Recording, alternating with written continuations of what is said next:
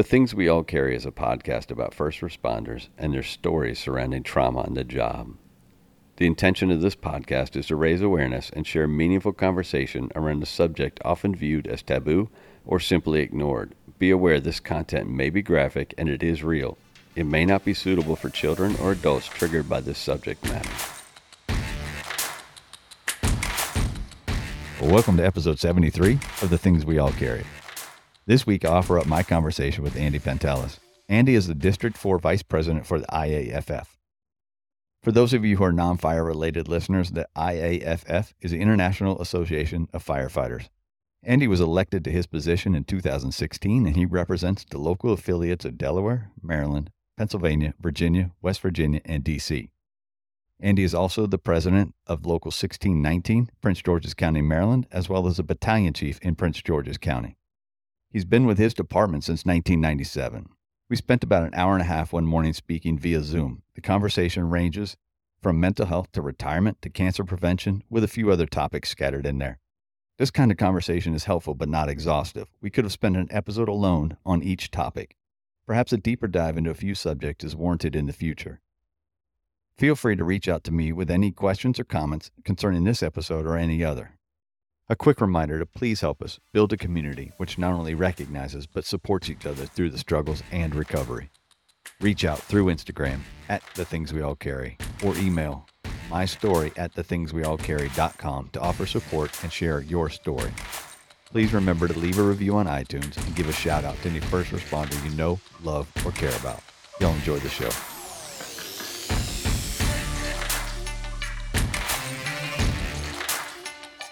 Joining me today is Andy Pantelis, and you guys better know him as the Vice President of the International. And what I want to do is I'll kind of open it up to him to tell you, you know, where he came from, how he got into what what he's doing, and how he got into the role he is today. So we'll go from there and just say good morning. How are you?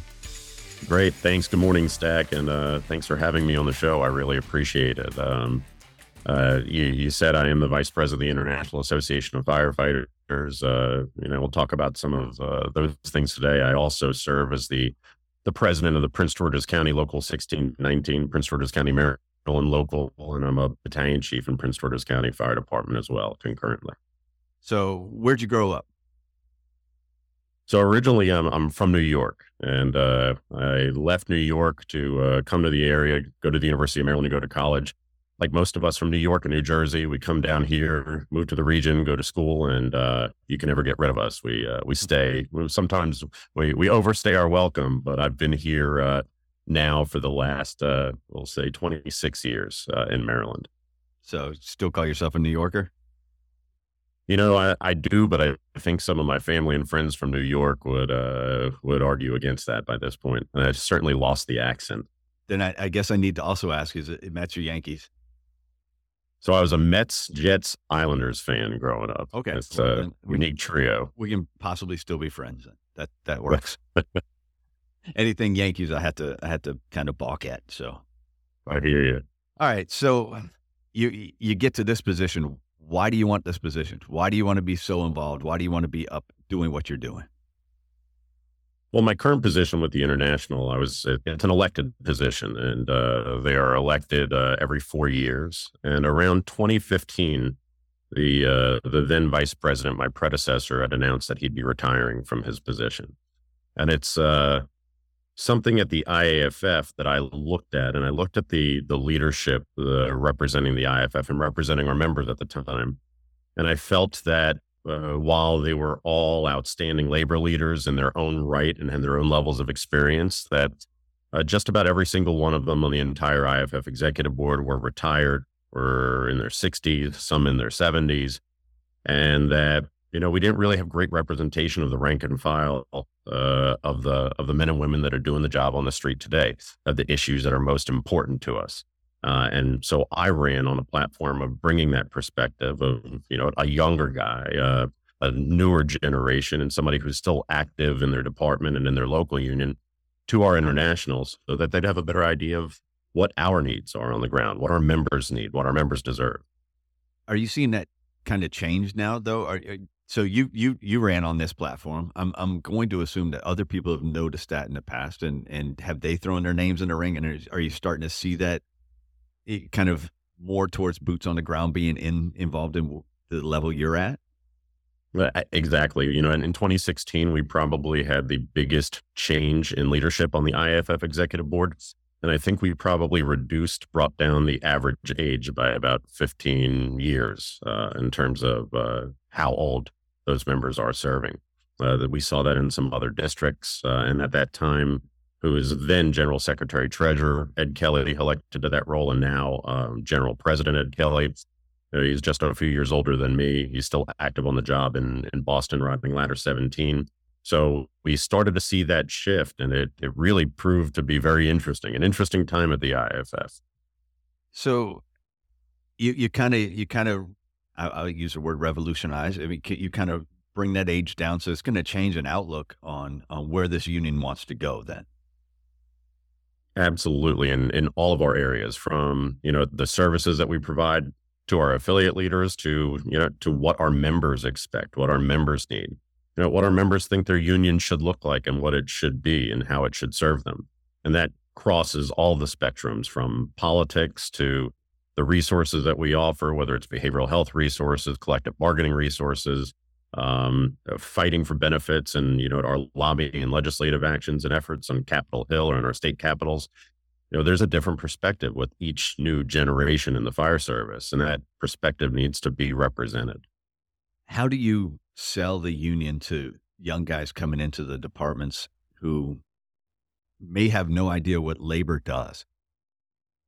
You know, that's a good question. I, I take a little bit of a different approach because for so many years, you would hear people, you know, kind of pound their fist and say, you know, that you need to belong to the union because, you know, we we need strength in numbers. We need to have that solidarity and, you know, or you're a scab if you're not. And it was there were there were so many negative connotations with how people were promoting, you know, our union. Uh, some locals, some jurisdictions did it better than others. But the perspective and approach I always took is that in addition to all the services that we are expected to provide, our members need to see like a, a return on investment. You know, every paycheck, they're they're paying those dues, or once a month, they're paying those dues at per capita, sending it to their local, sending it to the state, sending it up to the international. And if we're not doing a good job showing what that return on investment is, you know, we're we're not only failing our organization, but we're failing you. We're failing our members. So I place a strong emphasis right away in, in recruit school about what we actually can do for you, where we're going, um, tangible benefits and tangible products and services that that we can provide, and that's that's not, you know, it's not a one size fits all across our entire international because we have so many unique departments with so many uh, you know differences in the laws that that govern how we operate. But you know, our members need to know, and it's not just sign this form, sign up here, you know, be a good brother or sister or a good firefighter and, and join the union. It's got to be more than that. And if and if we don't do that, we are failing. So I've placed a very big emphasis, and our teams have placed a big emphasis on on trying to do that with our with our current and our future members. It's uh it's weird because I, uh, just sitting here and hearing you say that, you, you kind of go through your head. You're like, okay, Virginia is this this right to work state. It's kind of right to work light, uh, I guess, now that they've yep. instituted some collective bargaining and, and, departments are trying to figure out how to do that. Then you have other states that are just full on union states, and then other states that have no collective bargaining. And and I, I can't imagine at the at the national level how you affect change in all of those states at once. It's it's a it's a great challenge. So the region that I represent at the IFF, uh, I'm the vice president for Virginia, Maryland, West Virginia, Delaware, Washington, D.C., and Pennsylvania. And you hit the nail on the head. The, the spectrum for what bargaining rights, what labor laws are across those five different states in the district vary significantly. You come from a, a state like Pennsylvania, you go to Pennsylvania, where they have some of the strongest labor laws for firefighters with guaranteed collective bargaining, guaranteed binding arbitration, making sure that workers have a voice at the table to as you mentioned it, you know, Virginia is collective bargaining light up until the Dillon Law was repealed a couple of years ago. It was the second most anti-worker, anti-labor state right. in the nation. Uh, so we've been chipping away at that. So there isn't a one size fits all. And that's where some of our divisions, we have such talented staff. We've got a great team at headquarters, both in DC and in Ottawa, that really focus on taking a regional approach or a state approach to the issues that are most important to our members because there's only so much we could do at the federal level. There's only so much that we could pass through Congress that would really have um, more than be more than just a paper tiger, really have, have an impact on all of our members. So that's why that local and statewide approach is is so important to us. How do how does the union how do you target politicians? And and the reason I ask this because we we all know who's favorable to to to labor and who's not, but but there's so many interest in the fire department or for, for, for firefighters in general that that it's antithetical to them to say, I want to back a, a pro labor candidate when that pro labor candidate doesn't back what my social issues or my or, or fiscal issues or whatever it is. Uh, so how does the union go That about is definitely one of the most Yeah, how do how do you go about balancing that? So that's it's such a challenge because politics, not only in our union but just you know in society, it's so polarizing. Um, and you know, in some jurisdictions, it's really easy to make that decision. It's very, very clear who's supporting the firefighters, who's supporting labor, and uh, you know, each each local jurisdiction, each local affiliate of the IFF has their own local autonomy. I'm sorry, local autonomy to make endorsements that, that best suit their needs and their goals and objectives. But when we're just talking about the IAFF and our international, our, our, our national, you know, federal type of endorsements, that's, uh, you know, for incumbents, it's a little easier. We look at voting records. Right. Voting records generally don't lie on our issues. Um, similar to other labor organizations, you can make a report card of of where they are on issues such as collective bargaining or healthcare for retirees, you know, elimination of the the windfall the windfall elimination protection for Social Security, cancer presumption, PTSD or PTSI support.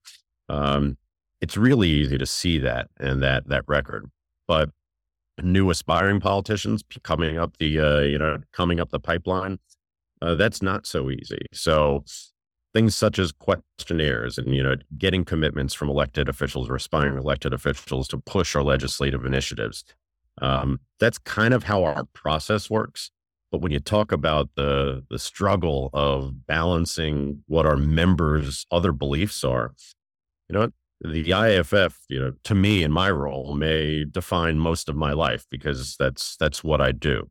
But for our average firefighter, you know, most they're thankful to have a union. They believe in their union. They'll help out if they can, but everybody has busy lives. You know, not everybody has the ability to to make that commitment to to work on issues that are important to our members. Just you know, family lives, two jobs. We all know overtime, forced holdovers, work schedules, work life balance is just um, there's so much out there. But I deviated a little bit, but back to the the how we balance when our when our members are you know disenfranchised with with who we support for a, a particular elected office. Uh, I always explain that our union's never going to tell anyone who to vote for. We're never going to try and bully somebody to vote for somebody. I view our role and responsibility as it's it's our job to educate you on the issues that are important to the IAFF and the union and where that elected official or aspiring elected official stands on those issues. Then it's your job as a, as a union member, as a firefighter, as a citizen to just take that, well, we could call it a report card or recommendation. That's what an endorsement is, a recommendation. And then balance it off of what else is important in your life. You know, you may be um, uh, you know, most of our members are, are card carrying members of the NRA. That's important to them. 2A rights are important to our membership. Uh, so they'll look at the IFF endorsement. They'll look at the the NRA endorsement or other organizations that they may belong to. It could be as simple as you know who their church is supporting. And it's our members' responsibility to just look at all those cards and say, this is more important to me, and that's how I'm going to vote. Um, I think it's very important to just make sure that we don't tell anybody who to vote for. Make sure our members know that. It's just really something that, you know, we need to provide an education on fire service issues, and that's it. We don't really delve into the social issues. Sometimes they can cross on a parallel, but typically not. You mentioned that the, one of the reasons, well, main reason you kind of ran for this position was to to get new blood, younger blood in. What's it like to try and right the course of a of an organization as large as as the national or the international? So uh, David and Goliath comes to mind sometimes. Um, it it definitely takes uh, takes a culture change, and that culture change starts at that leadership level, and you have to have a group of open minded, uh, objective elected officers that will evaluate and look at all of those perspectives and be open to change. You know, that's the biggest thing in the fire service, the hardest thing in the fire service, change and, mm-hmm. and affecting change. Um, and that's not, not just at in our fire department organizations or across an entire large or small fire department. That even starts at the top at the IAFF. And we certainly had our challenges uh, with a lot of those changes uh, over, I would say, between 2019 and 2022. Uh, we we really had a a restructuring in leadership, some new elected leadership at the top of the organization, but a tremendous amount of internal changes just in how you know we treat our our members per capita money and how that is utilized, what programs they're assigned to, because it is it's your investment, it's our members' investment, and people who lose sight of that, you know, that's where we start having problems. When you when you lose sight that our job is to you know provide a service or multiple services provide support help our members or their families in their utmost time of need or on on just day-to-day things that our members expect from us when you lose sight of who you're there to serve and represent that's where we start spiraling. But i think we have a um, our current iff executive board and leadership we have a pretty outstanding team over a pretty diverse team of in terms of perspectives and backgrounds, age. We do have a younger representative executive board, and I think we're starting to really do some, you know, some new great things uh, at the international. You and I went over a list of questions, a list of topics we might discuss, sure. and, and, I think the biggest one, and I can't, I have to start with the biggest one that this podcast is is focused on is mental health. Uh, what does the international what's the stance if there's a stance on mental health? And I know that sounds ridiculous, but in the last, uh, it hasn't been until the last few years that there's been an actual stance on mental health across the board. So, how did how is this a, how is it the approach now from the international towards mental health? And you know, I, I know that we have the Center of Excellence, and that's that's union related, but outside of that, what is the approach to mental health? So I think I, you really hit it. That uh, I would say it was around 2015. Uh, the IFF has a quarterly magazine that goes out to all of our, our affiliates, and there was um, a cover feature um, and a lengthy article about uh, PTSD, PTSI coming out of the shadows. Um, it was a very powerful cover. It was a very powerful article. And when that dropped, the switchboards at the IFF started lighting up from our members because it was really the first time that the IAFF, uh, you know, front and center, put a focus on the behavioral health and mental health of our members and the challenges uh, of what our members deal with. It had always been done on the periphery through some course offerings, um, you know, a, a couple of seminar topics, but really delving into it and making it on the forefront was that. And when that happened, you know, the IFF, we we realized that you know this is a this is a much bigger issue um, than I think anyone could have anticipated. And when you start looking at some of the universities that we partnered with, and there's studies and surveys that the percentage of our members that um, one suffer from some form of you know behavioral illness or co-addiction is staggering. The number of members who have contemplated suicide is staggering. Who have a what we'll call an escape plan. Um, those really sounded a lot of alarms, and we knew that we needed to do something more.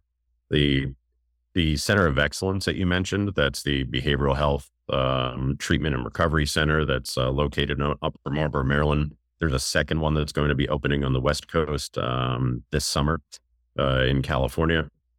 That was step number one to be able to create a safe space for our members because we were seeing that our members were finally starting to become more comfortable and more at ease talking about their struggles, their challenges, how to cope, coping mechanisms, um, and what behavioral or mental health disorders they may be suffering from.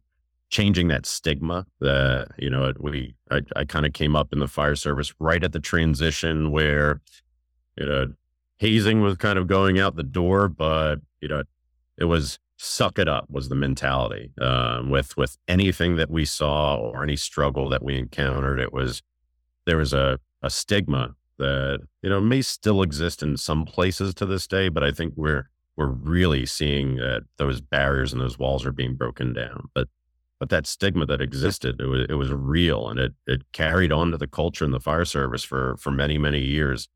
Um but those centers were were step number one. And then concurrently was changing how we provide you know support for our members who are struggling. And for years we saw either the eap model the employee assistance program model or the CISM model for incidents the critical incident stress management model. And those models while you can pick certain benefits out of each of them overall, uh, they were failing our members. Um, and a lot of that was due to, when it comes to EAP, distrust, association with management, being concerned or having fear that if the department or, or your jurisdiction knows that you're suffering from A, B, or C, that somehow that would hurt you in your employment and then also the the stigma still um, um, do i feel comfortable talking about this at work with my colleagues? So we shifted to a peer support model you know firefighters helping firefighters. It's an it's an active listening model in terms of support.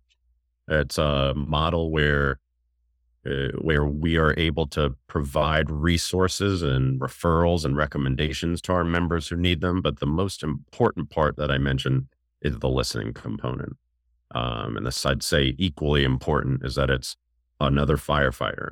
It's, you know, not a clinician, even though we have some phenomenal clinicians that are supporting our peer teams.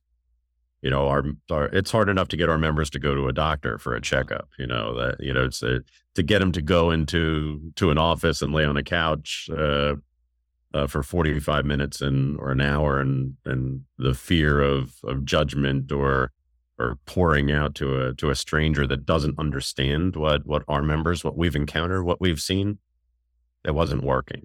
So that that peer support model was was just key and instrumental for us. I think the the other part about the you know CISM or the EAP is that it's reactive instead of that proactive approach where I think peer support can be more of a proactive approach at least if you're in the station with guys and and you're just staying in tune with your guys you know, it, so that that creates a all right. I'm going to notice the slight changes before they boil over.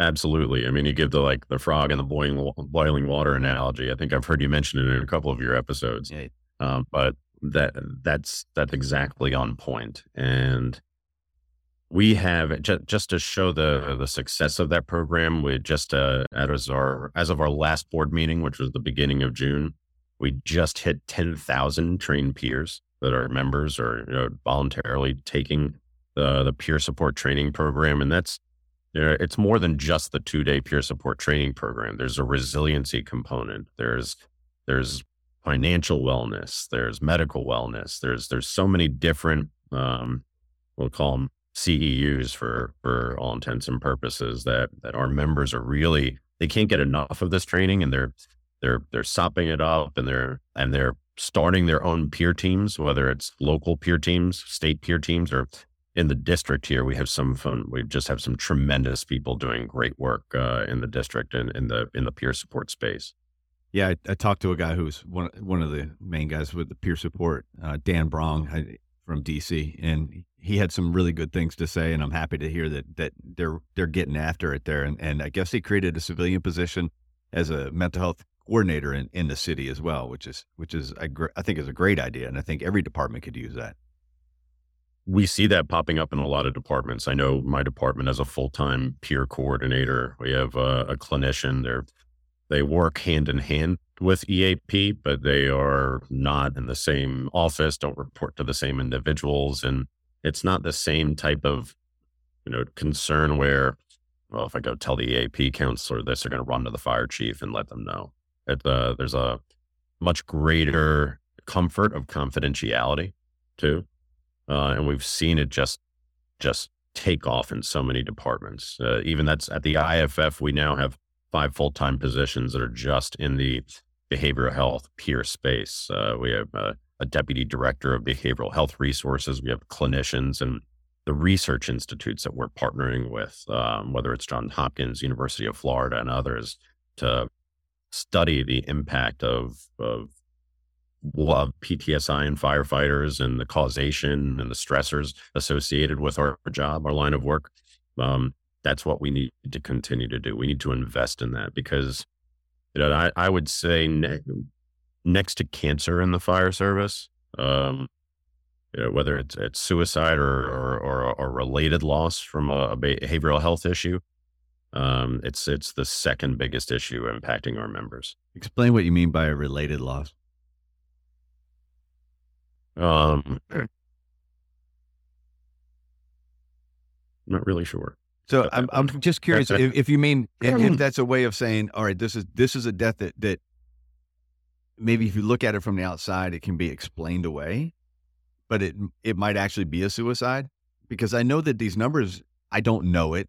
I, I, I, I have a feeling, I have a very strong feeling, and I think there's some some evidence to support it that that these suicide numbers are are are vastly underreported. Absolutely. And I, and I can't tell you how by by how much they're they're underreported. I, I can't give you I can't hand you data that says here it is, but you look at something and I think I've taken to looking at uh, news reports and it says if it says uh, unexpected loss, I kind of read into that might have suicide. I have to think that, you know. Uh, and I think that departments are afraid to to, to admit that that members are killing themselves because of of what it could mean to to all right expected changes. Maybe that there's a monetary uh, component attached to it if if it is connected to a, a, a service disability because of PTSI or PTSD or whatever it is. and so I just wonder how underreported and and it's not a question you nor I can really answer because it's it's kind of just a guessing game because of just the way they report statistics. Yeah, you really hit it there. And and some of the research institutes that I was I was referencing earlier, the partnerships that we've established in their surveys and in their studies. Whenever you do research, there are always limitations to research, oh, yeah. statistical limitations. And they acknowledge that these numbers are absolutely low uh, and compared to what the true number is. Uh, we don't know what that number is, but the underreporting, as you mentioned, is it's not only a, a departmental issue, but it's a um, it's a family issue. Many many families are are extremely private, and you know they while while some you know will will take a tragedy and embrace it, run with it, and try and affect change and educate people. Um, there's there's different types of grief, and other people, you know, will and other families will keep that close to the chest and not want that information released. Um, well, talk about a stigma. As for the monet- that's just that's that's a stigma right there. Who wants to say, yeah, my son committed suicide? And for us in the fire service now and with law enforcement, uh, I don't want to say fortunately because nothing's ever fortunate, but um, we were successful uh, last year, last August, in getting uh, the public safety officer benefit um, program uh, adjusted and modified that um, suicide as a result of PTSI um, is a covered PSOB benefit. Um, we're still working on that for cancer, but to, to have that loss be covered is a, you know, it's a, it's a tremendous benefit for, for the families of those that we have lost. And actually, that's a flip side to those underreported numbers too, because they might be underreporting just because of that. If if if it's reported as a suicide, they do lose a benefit. Yes. So I, it, and some for some reason that hadn't hadn't struck me before as a as a reason for the underreporting. So sometimes a light bulb goes on in this dim brain sure. of mine.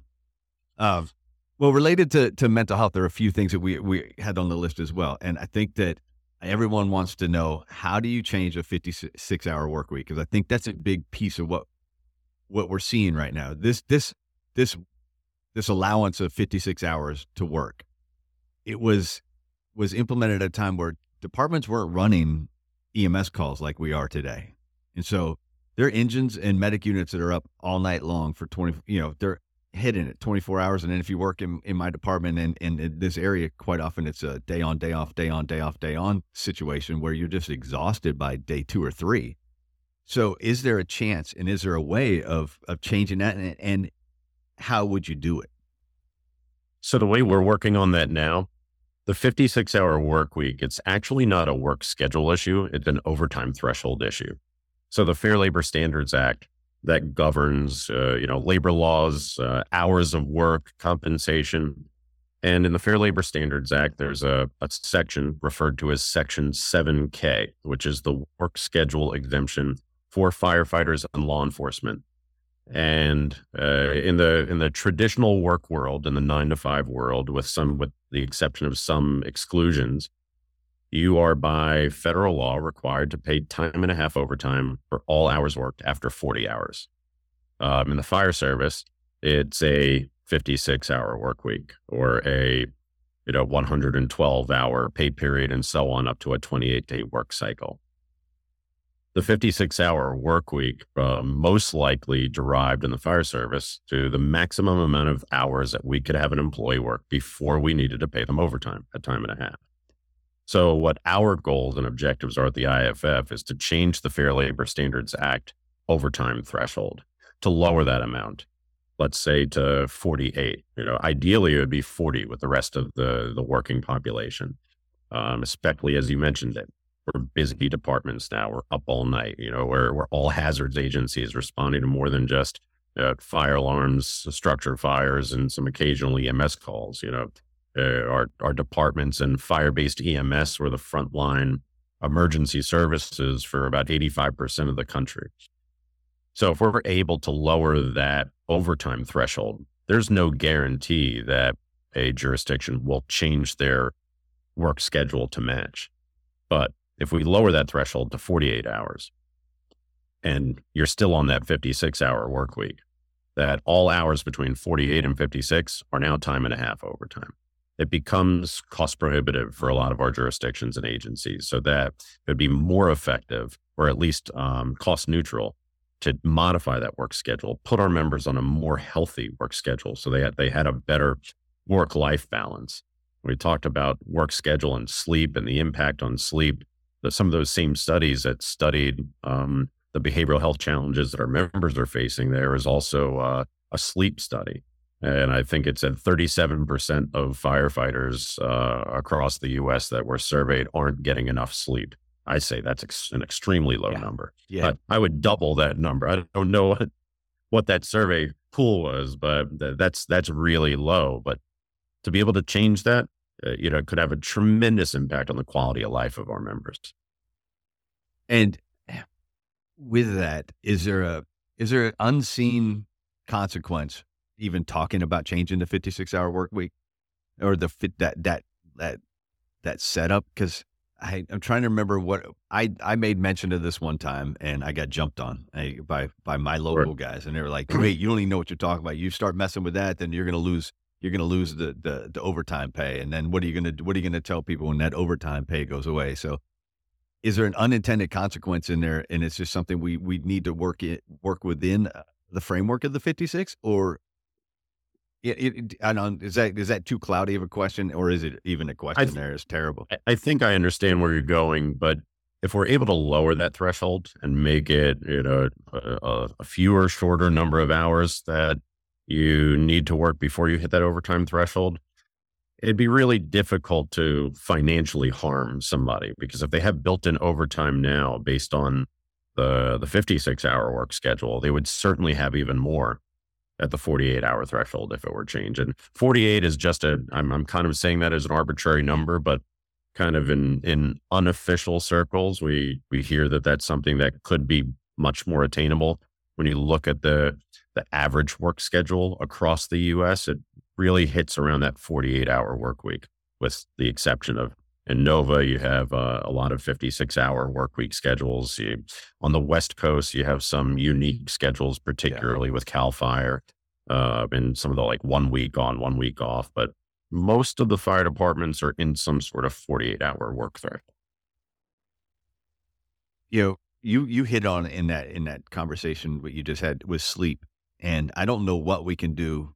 I don't know if the union can actually affect any kind of change with sleep because I think it I think it relates to the to the work week, um, but I also think it it it, it kind of relates to the calls that we're running, and how do you change? Can the union play a part in in bringing awareness to the community about how do how do you how do you get that care you need without having to call 911. Sure. That's a, I think all of our jurisdictions, you know, face the, the challenge of, we'll just call it abuse. It's, it's 911 abuse, EMS abuse. And there's a variety of reasons based on, you know, who, what, where, when, and why. Um, from that standpoint, we usually rely on our local affiliates to to provide that messaging. We have an entire communications division at the IAFF though, with consultants, communications experts, media designers, graphics. We have a, a production studio. So we can assist with messaging, but usually the local jurisdiction will define the message because, uh, you know, unlike a lot of other unions where it's a, you know, a top to bottom organization, the IAFF's a bottom to top organization with, you know, every card carrying member having actually through their delegates at a convention having the most you know, the strongest voice, the most authority in our union. Uh, but unlike the governance structure of some other international unions, our local affiliate affiliates have total local autonomy in their jurisdictions, in their departments. Their members at that local level are going to determine what the most important objective is at the time. And our goal and our job is to support that based on the requests that come in through your elected leadership another thing that I'm going to piggyback off of there that you, mentioned in there is getting the word out to people and and having a, a, a committee that the communications part. How much has that changed now that you have the younger blood in in, in the, the international office? Because I know that it's it's still a struggle to get that information out to people. You know, because I've misspoken before, and I've had my guys, my local guys, jump on me and go, "Hey, you don't know what you're talking about." It's like, well, then teach me, because I, I've, and they're like, "Well, this is what we did. This is what we did." But I was like, "Okay, then why don't we know that that's what you did?" I think overall, globally, we're our own worst enemy in that regard, um, in terms of not communicating effectively, not just what we are doing, because you know we're still in the fire service. You know, it's kind of like we we play that balance and we struggle with that balance of you know you don't high five on a fire ground you do your job uh, we do it humbly most of us or you should um, i think we a lot of us carry some of those lessons that we learn in the fire service into our union roles and some things we probably don't do a great job or a good enough job communicating what we're doing, why we're doing it, and what the direct benefit and impact is on you. I think you see that there are some jurisdictions that have phenomenal communications programs that that you you could emulate. Um, others that do a great job communicating externally with the public um, through social media platforms or advertising or other mechanisms.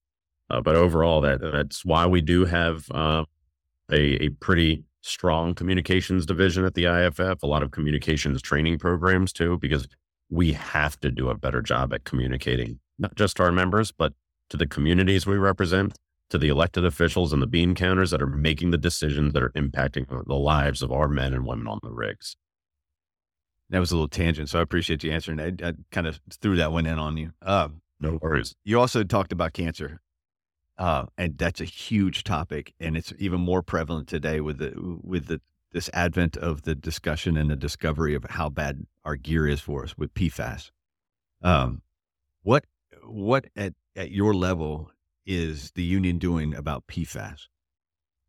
So this is probably the biggest uh, cultural shift and organizational shift that we've seen at the IAFF on an issue in our history in the last couple of years you know, obviously cancer and cancer awareness, um, cancer education, passing laws to provide better workers' compensation protections and benefits um, from job related, occupational related cancers has been a priority of the IAFF for, for some time, as almost as long as I have been a member. Uh, but uh, you know, aside from that, the the feel in terms of what we were doing about it you know, we had a T-shirt contest. You know, that's really great in October. Uh, I'm saying that a little tongue in cheek, Right. but what were we doing to make, you know, generational change in the fire service, uh, proactive change instead of just fighting for the benefits and protections on the back end for our members who ultimately do contract or succumb to cancer. And that's the biggest philosophical shift at the IAFF that we took. Um, and PFAS, uh, I know you've uh, you recently um, had Diane Cotter uh, as a guest on on your show, and Quick, for quickly those becoming who- one of my favorite people in the world, by the way. uh, you know uh, many of us as well. She is a she is a tremendous champion uh, for the health and safety of firefighters particularly specifically as it relates to our personal protective equipment and that it should be free of toxins and that it needs to be free of toxins cancer causing agents that are ultimately being absorbed into our members skin and ultimately killing them and Diane, several years ago, and I, you know, I'm not going to repeat it because you had her as a host and uh, as a guest, and you, you you've already heard her story. But um, one perspective about Diane was that she was a voice in screaming from the mountaintops about this issue. She had the courage to do it when nobody else did, when nobody was listening, and she never gave up and she pushed this issue to the IAFF. You know, early on, I know before uh, before I was an international officer, um, I just heard about it on the periphery, uh, but no one was really listening to her at that time.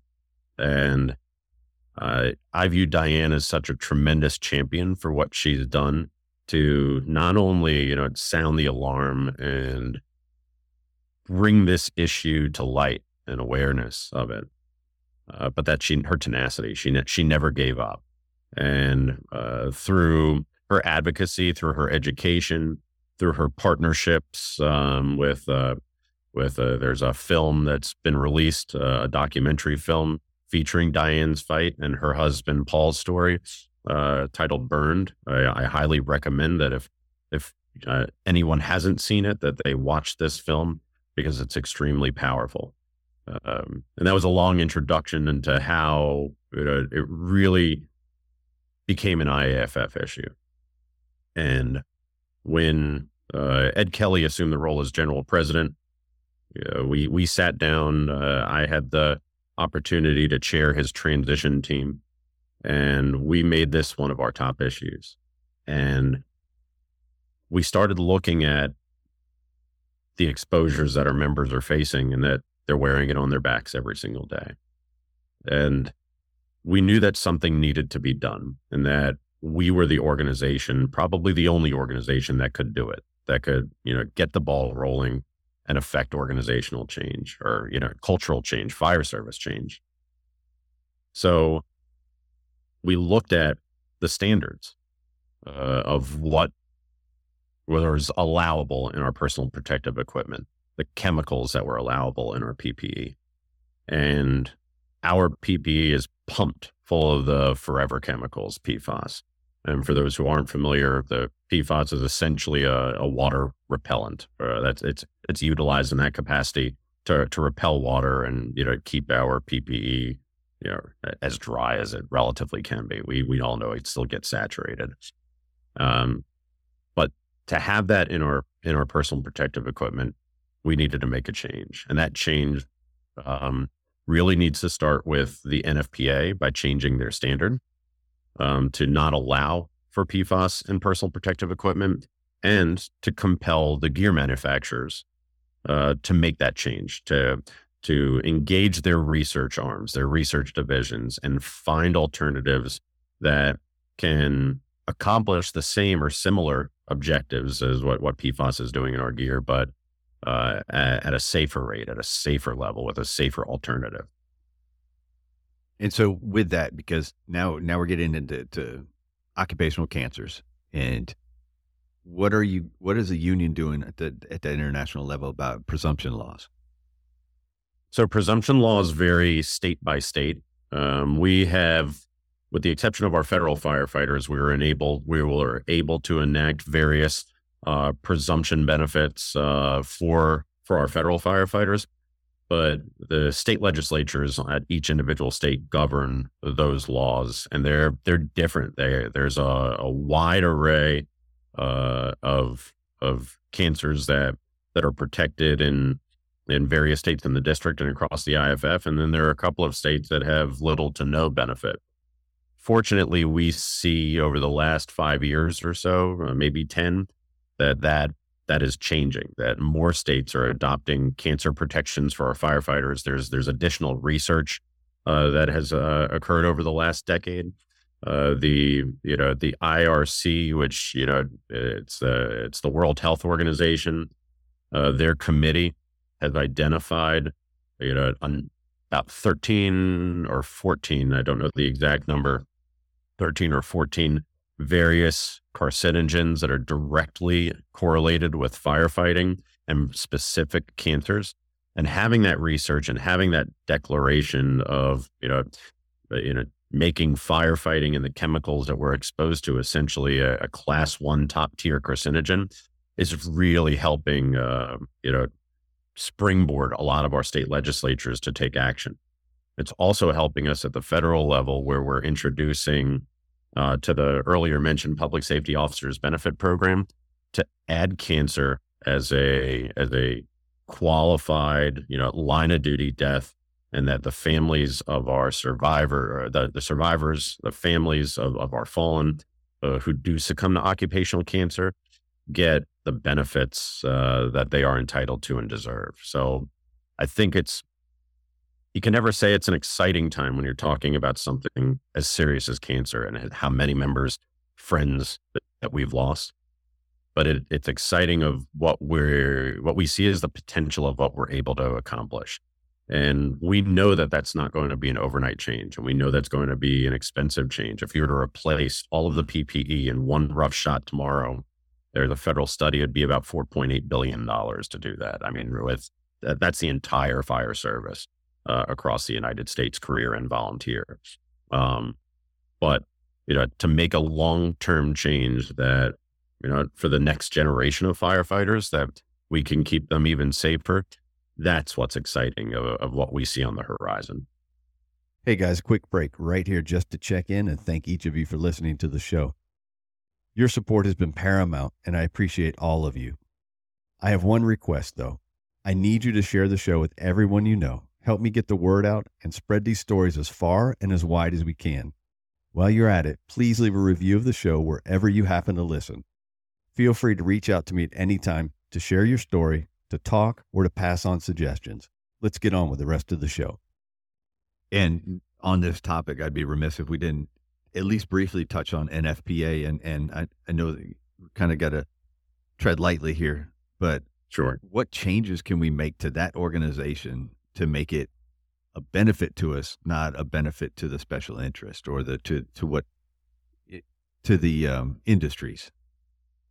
And that that's the greatest challenge because the structure of the NFPA technical committees, you you hit the nail on the head with the word special interest. I mean, it's it's comprised essentially of all special interests. And uh, one could even argue that the IAFF is one of those special interests because we have many of our members that have seats on the technical seats at the table on those technical committees. But really, to compel the NFPA to change the standard so that it is not allowable to have toxins in our personal protective equipment, that's what we need to do with the NFPA. That is the end goal of you know what the IAFF is trying to to do with our our recent litigation that has been filed against the the NFPA. Yeah, excuse me. Um, I also talked to to Kathy Crosby Bell, Michael Kennedy's mom, and we talked about fire hose as well, and the fact that she had to battle the NFPA on this fire hose, and they she still really didn't get. She got kind of an answer that she wanted, but then they they they rigged it to where it really didn't matter that she got the answer that she wanted. And so that so it's not just PFAS. Obviously, it's it's there's a there's a there's a number of issues that are, that are probably going to fall into that category. And you know, it's it's we're kind of at the point where you're telling you have to tell departments it's best that you not pay attention to to, to certain standards. And and as I understand it, that might be the easiest way to do it. If am I wrong there? I'm sorry, repeat that. Well, the uh, standard of saying you have to have this waterproofing in your gear. Mm-hmm. And that's that's easy for departments to fall back and go, well, the NFPA says we have to have this. Uh, now I understand. Absolutely. You see, uh, you know, the departments aren't going to be able to make changes because they, they really don't have an alternative. Um, right now, there's uh, there's there are two gear manufacturers that have just released um, PFAS free uh, moisture barriers, um, and I think where those are in the process of being tested to see where whether it's wear testing to see you know has there been any you know loss uh, on other PPE properties that we value, whether it's thermal protection right. um, or other hazard protection. Uh, so making sure that you have that balance. But you, you hit it. A department's not going to, not only will they not be compelled to make a change, they won't have the ability to make a change unless there is that alternative. And with the NFP, for those who don't want to make that change, uh, especially as costly as it can be, they will fall back on that NFPA standard. And I know there's a there's a big. I, am not going to push NFPA too too far because I know you guys have a lawsuit and and it's. I don't want to set you up for failure on it. Sure. But there's it's interesting to see how this approach is now coming up coming to light about people or I, I see it on social media and I, I, hear it in passing. Abolish the NFPA. Abolish. And I'd love to think it's as as simple as going, yeah, abolish the NFPA, but you can't. I mean, you still need standards. No. You know, and and that's not that. That's absolutely not our objective. Our our objective is to affect change on this issue uh, and make our firefighters safer. That that's the end goal to be able to affect change in that standard. Um, but the you know the NFPA does have you know tremendous value in many other areas of the fire service and and the standards that we adopt. Um, they are, and you know, when, we transition to a topic such as staffing, they're the gold standard when you look at NFPA 1710 to get four people on a fire truck or, or five in some cases in high hazard areas. Uh, so uh, abolishing the NFPA is absolutely not the answer. And that's probably, I know that's not the message from the IAFF. That's probably a, you know, an offshoot or social media um, campaign that may be going around by some individuals. Uh, but it's absolutely to affect the change to make sure that, you know, there there's a balance of the interests and that one special interest doesn't control the process or have more influence than the other and that number one the health and safety of our members are the priority when these standards are being enacted so let's talk marijuana yes that, how about that for for lack of a segue but a segue nonetheless uh, what is the union stance on marijuana so it's it's different everywhere, and we talk about local autonomy. So we have a lot of our locals that are doing tremendous work uh, in the marijuana, THC, cannabis space. Um, Pittsburgh firefighters, IAFF Local One, they uh, they were one of the first uh, to actually negotiate into a collective bargaining agreement that um, medical marijuana was permissible by fire department employees. It was a permitted use It was um, they would not be testing for it. Uh, they'd remove it from their higher testing regimen. Uh, and that if you had a medical card from a physician in the Commonwealth of Pennsylvania, that you were allowed to utilize marijuana products. Um, other jurisdictions, you know, Prince William County, Virginia, uh, FDNY have removed um, marijuana THC testing from either their annual physical testing, random drug testing, if it does exist, um, because of various laws that have been enacted, whether it's in the, the state of Virginia or you know in the city of New York, that allow for utilization of not only medical but recreational marijuana. Which also, I'm sitting here in Maryland. Tomorrow's July 1st. Uh, a state law change that recreational marijuana uh, is legal and allowable in Maryland as well. So we are seeing a, you know, a, a wave of jurisdictions that are are really starting to to look at this and you know get out of this antiquated mindset of you know that that marijuana is bad uh particularly you know it has tremendous potential and tremendous utilization uh benefits for our members. And what i like to to point to and highlight when we're you know, educating, whether it's a decision maker, an elected official, a fire chief, somebody who sat through too many DARE classes when they were growing up, that they just have this negative stigma associated with marijuana, my response to that is, uh, you know, it correlates back to the sleep conversation. I don't know a firefighter that can sleep before their shift, or at least sleep well. Um, and so, what do they do? They're either taking, you know, five melatonins or two Advil PMs, uh, uh, and they're waking up in the morning and they're groggy for three or four hours, rather than alternatives that are available, um, such as marijuana products to help with sleep. Uh, we talk about it in the in the space uh, of PTSI and PTS uh, and the properties and the benefits and value that that marijuana have for our members that are suffering from PTSI PTSD.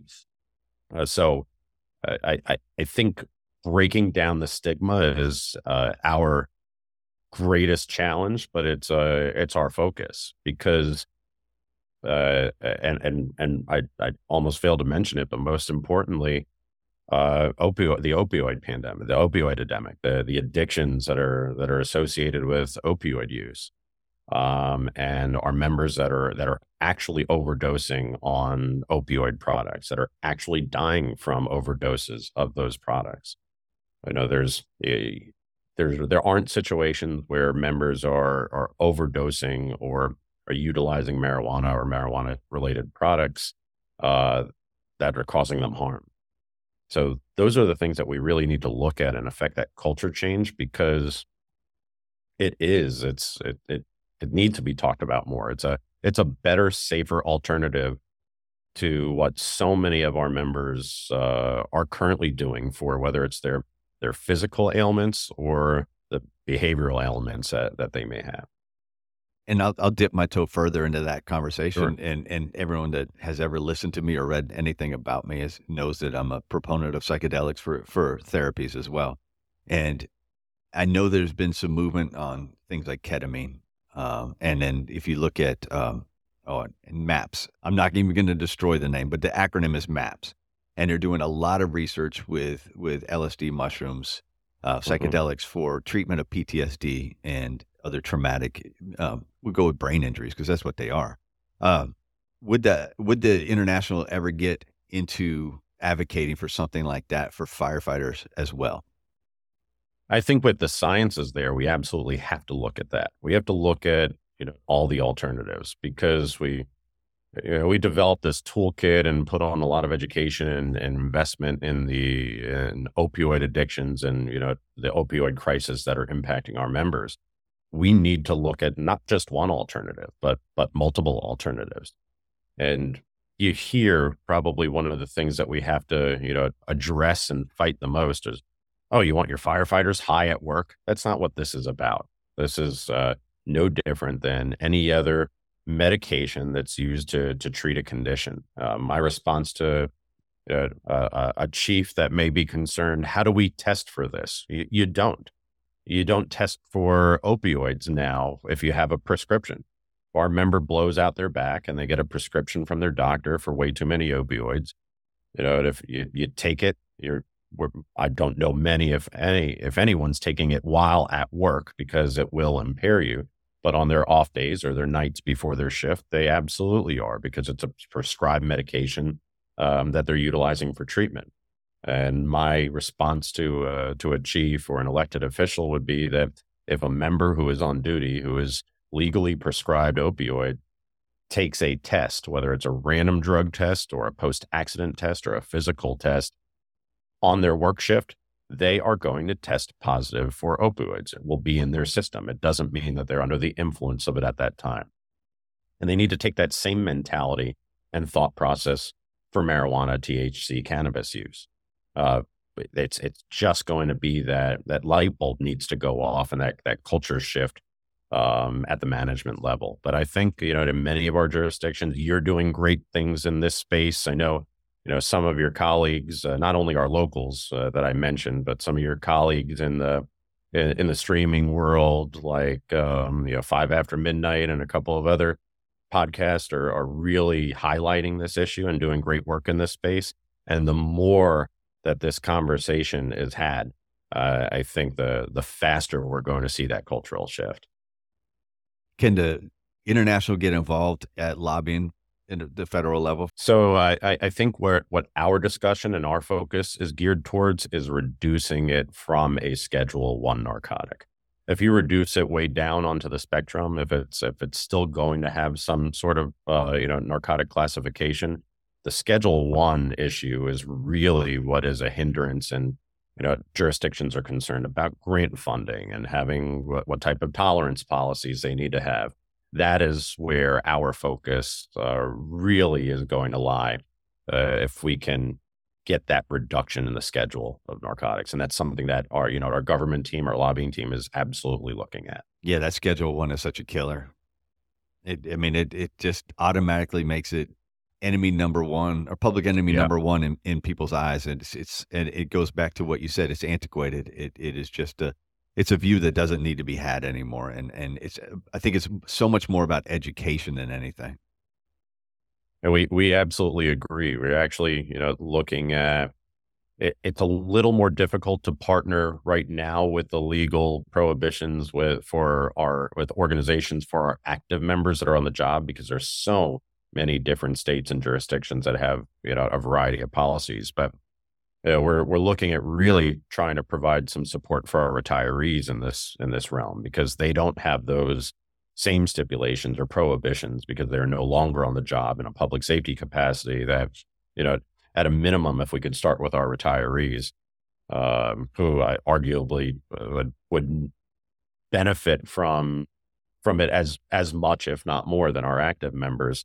Uh, that's really something that we could use to springboard how we move forward.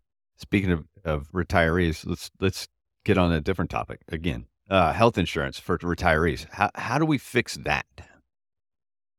So lowering the Medicare uh, the Medicare age uh, down from uh, down you know at 55 or below. That's something that legislatively we look at, but there's no one size fits all for healthcare. I know you know my jurisdiction and your jurisdiction. We have two different healthcare programs for in retirement, uh, and there's really not a one size fits all. So that's the greatest challenge. So one thing that we have done at the IAFF, we have a subsidiary uh, that we call the IAFF Financial Corporation. Mm-hmm. It is a separate corporation. It is not run uh, by members' dues, uh, but they also run our IAFF Foundation. And what the IAFF Financial Corporation, that their primary focus has been how do we have greater access to not only just general healthcare, but better healthcare for our retired members? And what you're starting to see pop up at the international level from medical trusts and healthcare trusts that locals or jurisdictions can adopt to provide healthcare for retirees to, you know, unique customized programs by some of the larger health insurance providers for retirees to, you know, bring the cost down of healthcare. Because if you have to just without any help, any benefit, go out on the open market as a retiree uh, and get health care, it's it, it's crippling in some ways. It's it's not it's not affordable. It's not sustainable. So from our retiree space, that is absolutely the number one issue for the IAFF, lowering the the eligibility for you know Medicare, Medicaid, and absolutely finding cheaper, better healthcare alternatives for our members in retirement. Some of that can be done at the local level, but we realize that it's such a great challenge that it we need to be able to provide something like a you know a one stop, one size fits all benefit for our members that don't have access to healthcare and retirement.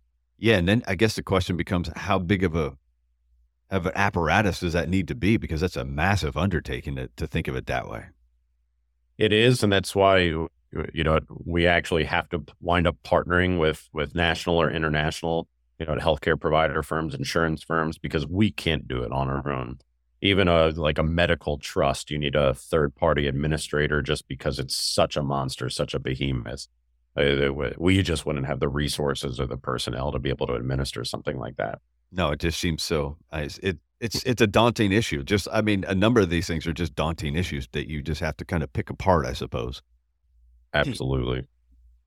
Let's see. I'm trying to think of what. what oh, the the question that uh, that I said to you that I wanted to talk about, a coworker of mine gave me, and and it, you kind of made you start to think right away was this gold standard, this idea of a gold standard for fire departments. Do you see something out there that you can look at a department go, that's what we all need to emulate? How do we get there?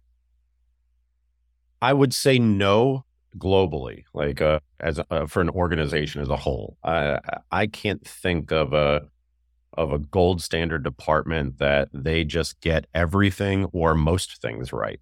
Um, uh, you know, they all have their nuances. Uh, they're all very unique. Um, but what I what I can say is that there are certain things that departments are the gold standard, whether it's a, a behavioral health program taking care of their members, whether it's safe staffing, whether it's a, a healthier work schedule, and their their or what their leadership looks like. Because you could have something that one may consider a gold standard for a department, and they could have a change in leadership, and that could end overnight. Uh, because you know the leadership at the top really you know drives that train and defines you know the direction of that department and, and how it's going to operate. And you know it, it, it's amazing how uh, how uh, how a wonderful fire EMS department uh, um, can essentially be ruined by a bad fire chief, bad administrator, bad manager. Um, but in you know in the region, if you want to look at uh, who are doing great things, uh, I mentioned the behavioral health space. Uh, I think the gold standards in behavioral health are are still uh, FDNY with the FDNY counseling unit and the Phoenix, Arizona Fire Department and their behavioral health programs. They are tremendous. In um, in 2016, uh, when uh, I serve as the local president in my, my home local, Prince George's County, we had a um, we had a very tragic line of duty death when uh, we lost uh, John Ulmschneider, who we affectionately referred to as Skillet. Um, he was shot and killed while responding to a medical emergency um, in the south part of our county. And in the aftermath of that, uh, in addition to you know supporting uh, Skillet's family and the the members who were on that incident, that's when it really came to light in our department that we really didn't have any effective support resources for our members who were in crisis. We had EAP, and that was it. Um, we didn't even have an effective CISM model to help respond to that incident. And that's when we looked at the peer support model in Prince George's County, Maryland. Uh, and we uh, we have a phenomenal group of individuals that are passionate uh, about uh, you know taking care of the behavioral health of our members. Um, our, our, team is is outstanding. I'm ex- I'm extremely proud of them. There are, they're over 70 of them that are actively engaged in providing peer support to our members. But who we looked at to build up that team was the FDNY counseling unit at Phoenix. And, you know, all programs will change over time, but I would say that those two those two departments are the gold standard when it become when it comes to behavioral health. When it comes to staffing, and I refer to apparatus staffing more, you look towards more of your you, you more of our municipal departments or our larger jurisdictions that actually have the ability to put four firefighters on a rig. Um, and I could speak from when I started in my jurisdiction that I was assigned to a, a firehouse as a, as a single career firefighter uh, with an engine, a ladder truck, uh, and an ambulance. The my job was to get whatever out the door, um, and that was that was not in the in the distant past. So to transform from a, a essentially a, a driver only type of model, which I, I see you nodding. I'm sure you've seen it in, in, your jurisdiction as well over the years, and your your jurisdiction has changed and grown um, to a to a fully staffed, uh, you know, four person on a rig fire department is a is a is a tremendous feat that we're seeing in many of our many of our jurisdictions. But that staffing increase comes at a cost. Yes. And our our jurisdictions aren't keeping up with the hiring for that demand for service, whether it's increasing staffing, whether it's you know growth, whether it's the decline of the volunteer fire service and they're not able to provide the fire protection that they used to be able to provide. But without adequate hiring and the need for additional staffing, uh, our existing members are forced to carry the burden of that entire workload which translates into mandatory overtime, forced overtime, holdovers. Um, and in just the region alone, my department included, that is the number one issue that's affecting the quality of life of our members. Uh, when we talk about our members going home at the end of their tour. We talked about that, you know, from a health and safety and physically actually going home and not getting injured or killed. Uh, now we're also talking about that in the space of we legitimately don't know if our members will be able to get off work at the end of their tour. Um, and the impact that that's having not only on their physical health and and mental health, but their family lives, their relationships. You know, divorce rates are higher, financial issues. It's, I would say, it is the issue of the day, um, uh, and that's issue of the day is an understatement. It's not not a powerful enough statement for how big of a problem this is for our members. And I think that we find ourselves in a catch twenty two because then we're we're we're rushing to hire, and we're we're I don't maybe not lowering the standards, but I think in some cases we're turning a blind eye to a couple of things, mm-hmm. and we're accepting some things that we wouldn't have accepted in the past. Uh, I can I can speak from own experience of watching people come in late for a CPAT or not show up for a CPAT, but being given a, a time slot later in the week to go ahead and come in and do it again, or or give another shot to come in on time, or or excusing that they're 30 minutes late and letting them test anyway. That's stuff we would not have seen in the past. Absolutely. Yeah. And and that that's that balance and that struggle because when you're on your, you know, your 48th hour at work or 24 hours of a forced overtime hold, you know, by that you know, by that 47th or 48th hour, you really don't care who's coming in to relieve you and what skill set they have and what competency level they have, just that there is a body there to replace you so you can go home. And uh, I understand that mentality, but it's a dangerous one for us to have. So as we get to the end of this and we're kind of wrapping up a little bit, what are the, I'd say, let's go with the top three goals, maybe that you have personally for the organization or that the organization has identified in, in the next few years? I think that we absolutely need, we, we talked about it earlier, we need to do a better job uh, communicating with our members. And that's just not communicating out to our members. That's not just telling you what we're doing or what you know we think you want us to be doing on your behalf.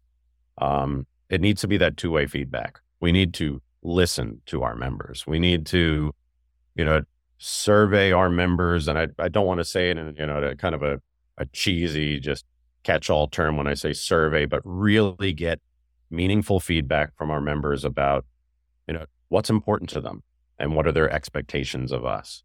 Um, so I think that that transcends across all of our issues at the international that we need to do a better job communicating out and in with our membership. So we know the direction to go in the future. So, you know, it's not just 18 of us sitting around a table making the decisions uh, on your behalf. We need to make those decisions in an informed manner. So communications would definitely be um, one of it. Um, the other thing is that, that we've seen regionally and that we're expanding. We need to continue to be more proactive rather than reactive in the medical conditions that are facing our members and how we detect that and how we support that. Um, we've recently, over the last couple of years, um, partnered with an, uh, several organizations, one in particular, UDS, United Diagnostic Services, who provides medical and cancer screening for our members. And the number of cancers or other medical conditions that are being caught early that never would have been caught is staggering. It's um, it's something that we need to push out and change when we talk about changing standards. That you know the the medical physical standard for our members that are outlined in NFPA 1582. We need to change that standard to include ultrasound, blood work, diagnostic, preventative, proactive cancer and medical screening. Um, we need to catch it early rather than you know, spending more of our time and energy focusing on what we can do for the members or their families after they contract or they succumb to an occupational cancer or other illness. So that would be two. Um, and then for me personally, I, I think that we do, we touched on it a little bit, but we need to redefine our political program or our political brand because, you know, everything happens at the political level. It's, it, nobody likes it. Everybody hates politics. It's, it feels dirty. It is dirty sometimes, but it's really the nature of the beast. The it's the it's the hand we've been dealt, and the people that are making the decisions. Um, we need to make sure that they're informed, and we get as many of them on our side. And the way we do that is through endorsements and other support. But it's very hard to do that when you don't really have our membership on board in the same direction. Many of our members say or think that their dues money are used for political purposes. They aren't. We have a separate arm. Uh, it's our FIREPAC, which are voluntary contributions. It's actually illegal by the federal government to utilize members' dues money for political contribution to candidates. Uh, so that all comes from FIREPAC, which is that separate branch.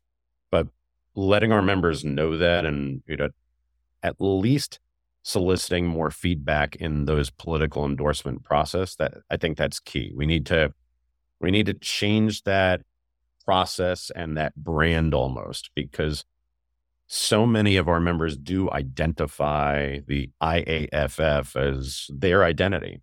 And when we would make an endorsement uh, that's contrary to the other personal beliefs of a member, to say, who are you to do that to take my identity away? That's my brand too. That's that's my iaff too. And you know i, I ride around with the iaff truck uh, sticker on the back of my truck and you know people are going to see that and they see who we endorse and that doesn't associate all the time with their other values so giving our members more of a voice in that process but also educating members more about why we make the endorsements that we do yeah, that education piece is so huge because that's exactly it. I I'm gonna I'll admit to right now that I didn't realize that there's a FIREPAC. And I you do hear it. You you, you sit around the station and and the the the international endorses a candidate or even the local endorses a candidate that doesn't align with everybody's eh, thoughts and values when it comes to say 2A or whatever it is. And sure. and I'm an outlier in a in a in my firehouse. I have different beliefs than uh, than many of the other people in my firehouse, and I still don't always agree with the choices. But you know, I never realized in, in what where I was getting to is that you do hear them go, "I'm not paying for those people to endorse them." But now you kind of get that word out. That goes back to that communication part because I, I had no idea that there was a FIREPAC, and and so that that's interesting to hear. That's that's actually good to hear because that is it, it, there's a difference there another education piece about the the politics, and we I know this wasn't a, a conversation around our politics, but that that's a good highlight is we are the most bipartisan FIREPAC uh, of any other labor organization. We contribute to the most uh, Republican candidates. It's about 37%. It teeters based on the year, but that's that's about the benchmark because there's always this stigma that, you know, we have unions always and only support Democrats. Right. And that is, you know, that's not the case. Uh, I could I could point to an example that uh, you know recently uh, retired through term limits. Uh, Maryland Governor Larry Hogan, a Republican governor, probably one of the greatest champions that that we've had in the fire service for firefighters uh, in decades. The work that he did in terms of not only um, support for our programs, but you know, uh, for cancer presumption and expanding that, and even supporting collective bargaining. It's very rare you hear of a of a Republican governor supporting collective bargaining, but they are out there, and those are the ones that we form relationships because at the end of the day, we, you know, we're just going to look for who's going to support firefighters. So that's an important education piece as well.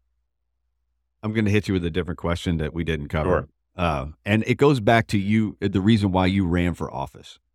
You said you ran for office because you wanted new blood. You recognize that, that the, the people at that level were becoming, for lack of a better word, maybe stayed and and and old. Uh, how will you be able to recognize, or will you be able to recognize when it's your turn to step aside? So that's really interesting because I'm dealing with that now in my local jurisdiction. Um, I have been the president of Prince George's County's local union for uh, almost 15 years. And when I was uh, when I first was elected to local president, I was the our rank of technician, which is an engineer apparatus operator, uh, and I'm now a battalion chief. I promoted through the ranks while I concurrently held the the union role. But our union position, we are very rarely in the field uh, on a rig. We're we're assigned to work in our capacity as union leaders. We we'll occasionally pick up some overtime or details, but our our role is, you know, we're in an office where we're, we're kind of riding a desk to an extent. Um, recognizing that when the time to step down is so important for any leader, whether it's a, a union officer at a local level, international level, even a fire chief uh, in any organization. And so many people fail to do that.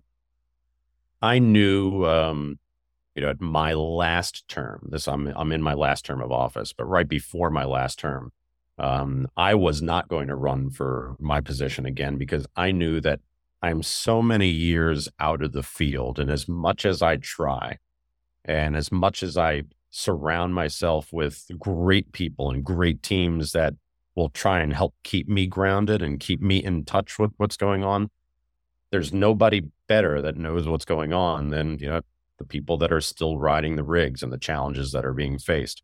And the further you get away from that, uh, it's just natural. You're going to lose touch. Um, it, uh, we have many leaders that do a great job of finding ways to stay in touch, but it's important to know when the time is right to step down. And that's, uh, I realize that at my local level. We have a great team. I have, you know, uh, great members in our organization that will be able to step up and will be able to pass the torch. We've, we've really focused on succession planning, but, you know, organizations that don't focus on succession planning or leaders that you know can't get out of the way of their own egos uh, that's a detriment for all of us so knowing when to step down and step aside is important um, i've recognized that at the local level and i'm sure when the time comes at the international level i'll do the same. It's interesting because uh, the difference between your state maryland and my state virginia is that you get to focus on that job as a union leader where my my guy Mitch Mitch Nason who who is just busting his ass for Prince William County and for for our local he has to ride a rig every every other day on a tour and do this job. And and it's just it's I give a shout out because he's one of those guys who actually talk about uh, cancer detection he's one of the fought for for screenings here for us and he's still trying to fight for that um but to to imagine that workload while trying to do that and the union side of it is just it's kind of crazy to me.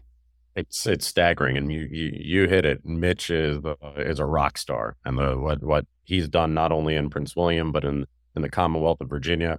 Um, Mitch has a great team. You've got a great executive board. Um, Paul Hebert before Mitch as well. Um, these guys have done tremendous work, but they've been doing it while on the rig, while getting mandatory yeah. while trying to have a family as well. Right. Uh, I know many of us on this side of the river are, are more fortunate that we we have that ability to work in that capacity full time, but that is the exception and not the rule. Most of our most of our leaders across the country are doing it day in and day out without having that benefit.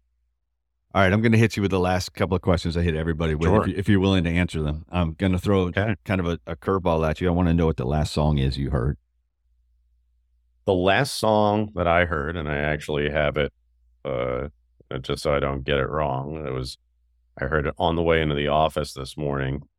It was, um, it's actually uh, pretty fitting. It was a cover by Chris Cornell. Okay. Uh, and you know um, that you know, Chris Cornell was was lost to suicide in um in in 2017, and he did a a Prince cover yes. on. I know exactly uh, what you're talking about. Nothing compares to yeah, you. Yeah. And it is a powerful, phenomenal version of the song. And that that is the last song that I heard uh, on the way into work this morning. That I, I I like that choice. I like that one. That's perfect. All right. So what's an everyday carry for you? What's something you carry that you walk around with and or if you walk around without, you feel naked?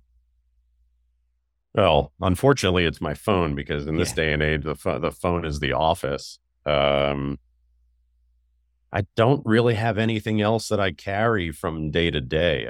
I, I, I it's hard to get into a, a, routine as well. You know, I try to, like everybody else, uh, a wellness routine, try and take care of myself. You know, easier said than done. Uh, but unfortunately, what I carry every day is that phone, though. It's it's kind of hard to, to get away from that. What about a book? you have a book suggestion you can offer the audience? Something that I don't know, it can just be entertainment or it can be something that brings more value, more educational value. I'd actually say it has nothing to do with the fire service, um, and it is a, a, farewell to arms by Ernest Hemingway. Okay, it is. Uh, I'm looking at it right now. It's sitting on my shelf. Uh, I think it's a, a, a literary masterpiece. Uh, I think everyone should should read it. Um, and it, it's, you know, even though it it is, um, it's not related to the fire service. It's related to uh, has some military background. You know, World War One background, um, and just uh, uh, I, I, think it's a it's a masterful piece. Any parting words you want to offer up? Well, you know, I just my parting words are really to to you and to thank you for for what you're doing.